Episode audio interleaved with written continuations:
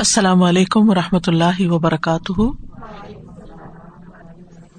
نحمد ونسلی علی رسول کریم ام آباد فاؤز باللہ من الشیطان الرجیم۔ بسم اللہ الرحمٰن الرحیم۔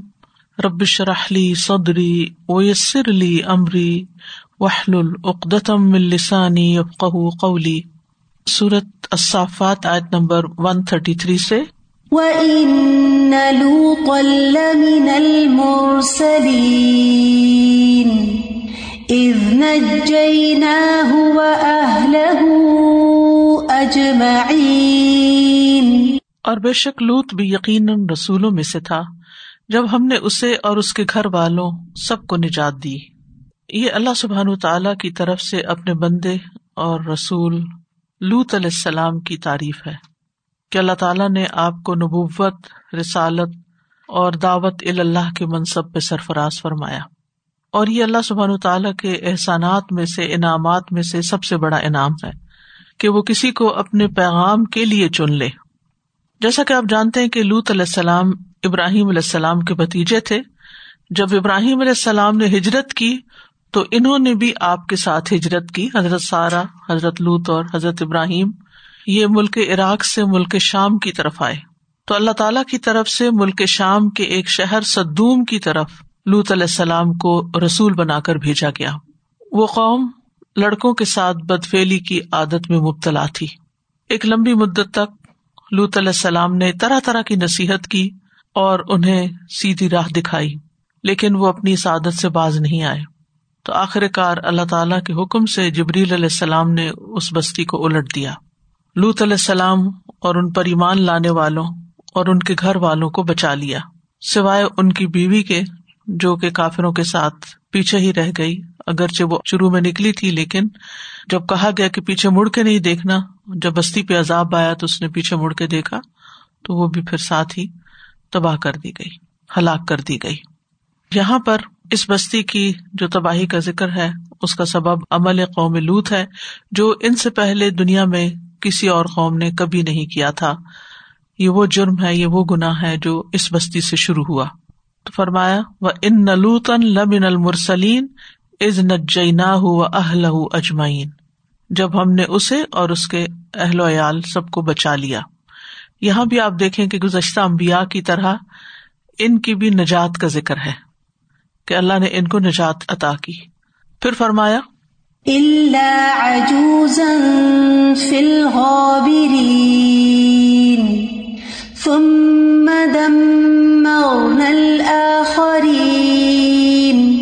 سوائے ایک بڑھیا کے جو پیچھے رہ جانے والوں میں سے تھی، پھر ہم نے دوسروں کو تباہ کر دیا.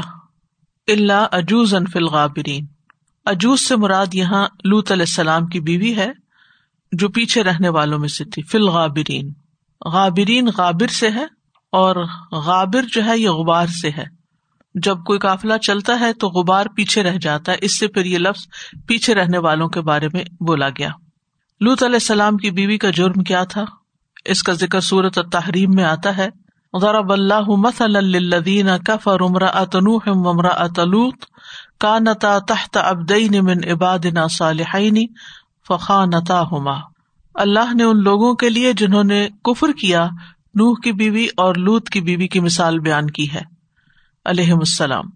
وہ دونوں ہمارے نیک بندوں کے نکاح میں تھی یعنی دو پیغمبروں کی بیویاں تھیں۔ لیکن ان کا قصور کیا تھا؟ فخا نتا ہوما انہوں نے ان دونوں کی خیالت کی۔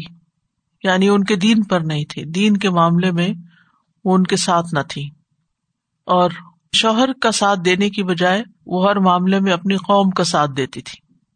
تم دمر نل پھر ہم نے باقی سب کو تباہ کر دیا، برباد کر دیا۔ دم مرا یو دم مرو تدمیر، تباہ کرنا، اکھاڑ مارنا۔ یعنی ہم نے ان پر ان کی بستیوں کو الٹ دیا تل پٹ کر دیا اور اوپر سے ان پر پتھر بھی برسائے، حتیٰ کہ ان کا نام و نشان مٹ گیا۔ سورت الحجر میں آتا ہے فجا النا علیہ صاف ہم نے اس کے اوپر والے حصے کو اس کا نچلا حصہ یعنی واقعی بالکل نیچے سے اٹھا کے اوپر لے جا کے واپس پٹخا کے مارا گیا ان کو۔ اور پھر نہ صرف یہ کہ الٹا کے مارا گیا انہیں، بلکہ اوپر سے پتھر بھی برسائے گئے۔ وہ امتر نہ علیہم ہجارتم من سجیل تو اللہ سبحان تعالیٰ کے حکم سے جبریل کے ہاتھوں قوم لوت کو ہلاک کیا گیا۔ تو اس قوم پر پتھروں کی بارش کا عذاب بھی آیا اور وہ طے بتہ پتھروں کی بارش ہوئی تھی ان پر۔ اور پھر اس کے علاوہ یہ بھی کہا جاتا ہے کہ وہ علاقہ زمین میں دھنس گیا، کیونکہ جب اٹھا کے اوپر سے واپس پھینکا گیا، تو جب اٹھایا گیا تو نیچے سے اٹھایا گیا اور پھر واپس پھینکا گیا تو زمین کے نیچے کی طرف چلا گیا۔ تو دھنسنے کا عذاب بھی تھا، پتھروں کا عذاب بھی تھا اور پتھر مارے جانے کا بھی۔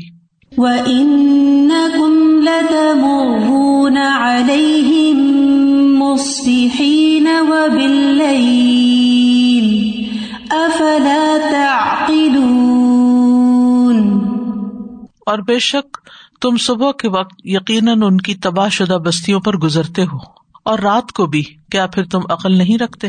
یہاں خطاب ہے اہل مکہ سے۔ یعنی تم تجارت کے لیے شام اور فلسطین کی طرف آتے جاتے ہوئے صبح و شام قوم لوت کی تباہ شدہ بستیوں کے پاس سے گزرتے ہو، تو پھر تم سوچتے نہیں کہ یہ بستیاں کیوں تباہ ہوئی تھی ان پر یہ آفت کیوں آئی؟ یہ کیوں برباد ہوئی تمہیں ان کے انجام سے کوئی عبرت نہیں ہوتی؟ ایک ہے خبر کا سننا اور ایک ہے واقع کو اپنی آنکھوں سے دیکھنا۔ تو واقع تو نہیں، لیکن اس کے ریمینٹ باقی تھے، اس کے آسار باقی تھے اور وہ بستیوں کی تباہی کے آسار وہاں نظر آتے تھے اور یہ گزرتے ہوئے دیکھتے بھی تھے۔ تو پھر بھی ان کو ہوش نہیں آئی کہ ان کا جرم کیا تھا اور ان کے ساتھ یہ معاملہ کیوں ہوا۔ اور ویسے بھی جس چیز کو آنکھ سے دیکھا جائے، اس پہ یقین زیادہ ہوتا ہے۔ اسی کو حق ال یقین کہتے ہیں۔ اور خبر دیے جانے کو علم ال یقین کہتے ہیں۔ تو ان ہلاک شدہ اقوام میں اس دور کے لوگوں کے لیے بھی اور بعد کے لوگوں کے لیے نشانی ہے۔ ان نفید علی کا لمتوسمین لیکن فائدہ وہی اٹھاتے ہیں کہ جو عقل سے کام لیتے ہیں، جو سوچتے سمجھتے ہیں۔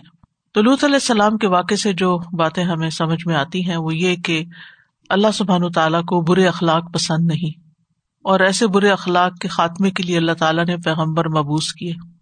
نبی صلی اللہ علیہ وسلم کو بھی عمدہ اخلاق کی تعلیم کے لیے بھیجا گیا تھا۔ آپ خود بھی اخلاق کے اعلیٰ ترین مرتبے پر فائز تھے۔ تو ایک بہترین مسلمان وہی ہوتا ہے جس کا اخلاق بہترین ہوتا ہے۔ یعنی ایمان عبادات اپنی جگہ ہے لیکن جس کا اخلاق اچھا ہو، سب سے زیادہ اس کا اعمال نامہ کے آمد کے دن بھاری ہوگا۔ نبی صلی اللہ علیہ وسلم نے اپنی بےسط کا مقصد بتایا تھا کہ ان نما استو لتم مکارم الخلاق مجھے اس مقصد کے لیے مبوس کیا گیا کہ اچھے اخلاق کی تکمیل کروں یعنی سارے کے سارے اچھے اخلاق تم کو سکھا دوں۔ اسی طرح ان آیات میں عمل قوم لوت کی مذمت کی گئی ہے اور احادیث سے بھی ہمیں پتہ چلتا ہے کہ یہ عمل قابل ملامت ہے، ملون فیل ہے۔ نبی صلی اللہ علیہ وسلم نے فرمایا، اللہ نے اس پر لانت کی ہے جو قوم لوت والا عمل کرے لانت کی ہے۔ پھر تین دفعہ یہی بات فرمائی، اللہ نے اس پر لانت کی ہے جو قوم لوت والا فیل کرے۔ اللہ نے اس پر لانت کی ہے جو قوم لوت والا عمل کرے۔ نبی صلی اللہ علیہ وسلم نے ایک موقع پر یہ بھی فرمایا تھا، سنن ابن ماجا کی روایت ہے کہ بے شک مجھے اپنی امت میں سے سب سے زیادہ خوف جس چیز کا ہے وہ قوم لوت کا عمل ہے کہ میری امت بھی اس عمل میں مبتلا ہو جائے گی۔ اور اس کی خبریں وقتاً فوقتاً سنتے ہی رہتے ہیں۔ اور یاد رکھیے کہ کوئی بھی عمل کرے، چاہے مسلمان کرے یا غیر مسلم کرے، ایک ایمان والا شخص اس عمل پہ کبھی بھی راضی نہیں ہو سکتا۔ وہ اس پر کبھی مطمئن نہیں ہو سکتا، اس کو کبھی اپریشیٹ نہیں کر سکتا، اس کو کبھی درست نہیں سمجھ سکتا۔ کیونکہ جو کسی قوم کے عمل پہ راضی ہوتا ہے، پھر قیامت کے دن انہیں کے ساتھ اٹھایا جائے گا۔ لط علیہ السلام کی بیوی جو تھی، وہ ویسا عمل تو نہیں کرتی تھی، لیکن اپنی قوم کے عمل پر راضی تھی۔ اسی کو خیانت کہا گیا اور کہا جاتا ہے کہ اسی نے فرشتوں کے آنے کی خبر دی تھی اپنی قوم کو۔ سب سے نچلا درجہ ایمان کا یہی ہے کہ انسان دل میں برا جانے اس کو۔ یعنی دل میں لازمی طور پر اس کی برائی کو برائی سمجھے۔ ان آیا سے بھی پتہ چلتا ہے کہ کفر اور گناہ رشتوں کو کاٹ دیتے ہیں۔ دنیا میں اگر دو بہن بھائی ہیں، ایک ایمان پر ہے، دین پر ہے اور دوسرا نہیں ہے، تو آخرت میں دونوں کا ٹھکانا الگ الگ ہی ہوگا۔ اللہ کے نزدیک حسب نصب کام نہیں آئے گا، رشتے کام نہیں آئیں گے۔ نبی صلی اللہ علیہ وسلم نے فرمایا، ومن اب تو ابھی عمل لم یسر ابھی نصب ہُ جس کو اس کے عمل نے پیچھے کر دیا، تو اسے اس کا نصب آگے نہیں بڑھا سکتا۔ اصل چیز انسان کا عمل ہے۔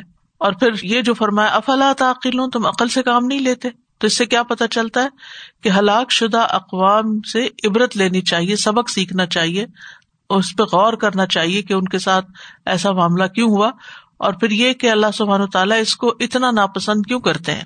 نبی صلی اللہ علیہ وسلم ہلاک شدہ بستیوں کے پاس سے جب گزرتے تھے تو ڈرتے ہوئے گزرتے تھے، وہاں رکنے نہیں دیتے تھے۔ ابن عمر کہتے ہیں کہ جب نبی صلی اللہ علیہ وسلم مقام ہجر کے پاس سے گزرے، جہاں قوم سمود تھی نا، تو آپ نے فرمایا جن لوگوں نے اپنی جانوں پہ ظلم کیا، جب تم ان کی بستیوں سے گزرو تو روتے ہوئے گزرو۔ ایسا نہ ہو کہ تم پر بھی وہی عذاب آ جائے جو ان پر آیا تھا۔ پھر آپ نے اپنے سر پر چادر ڈالی اور تیزی کے ساتھ چلنے لگے، یہاں تک کہ اس وادی سے باہر نکل گئے۔ یعنی اس رستے سے چونکہ گزرنا تھا، تو صرف گزرے، ٹھہرے نہیں وہاں پر۔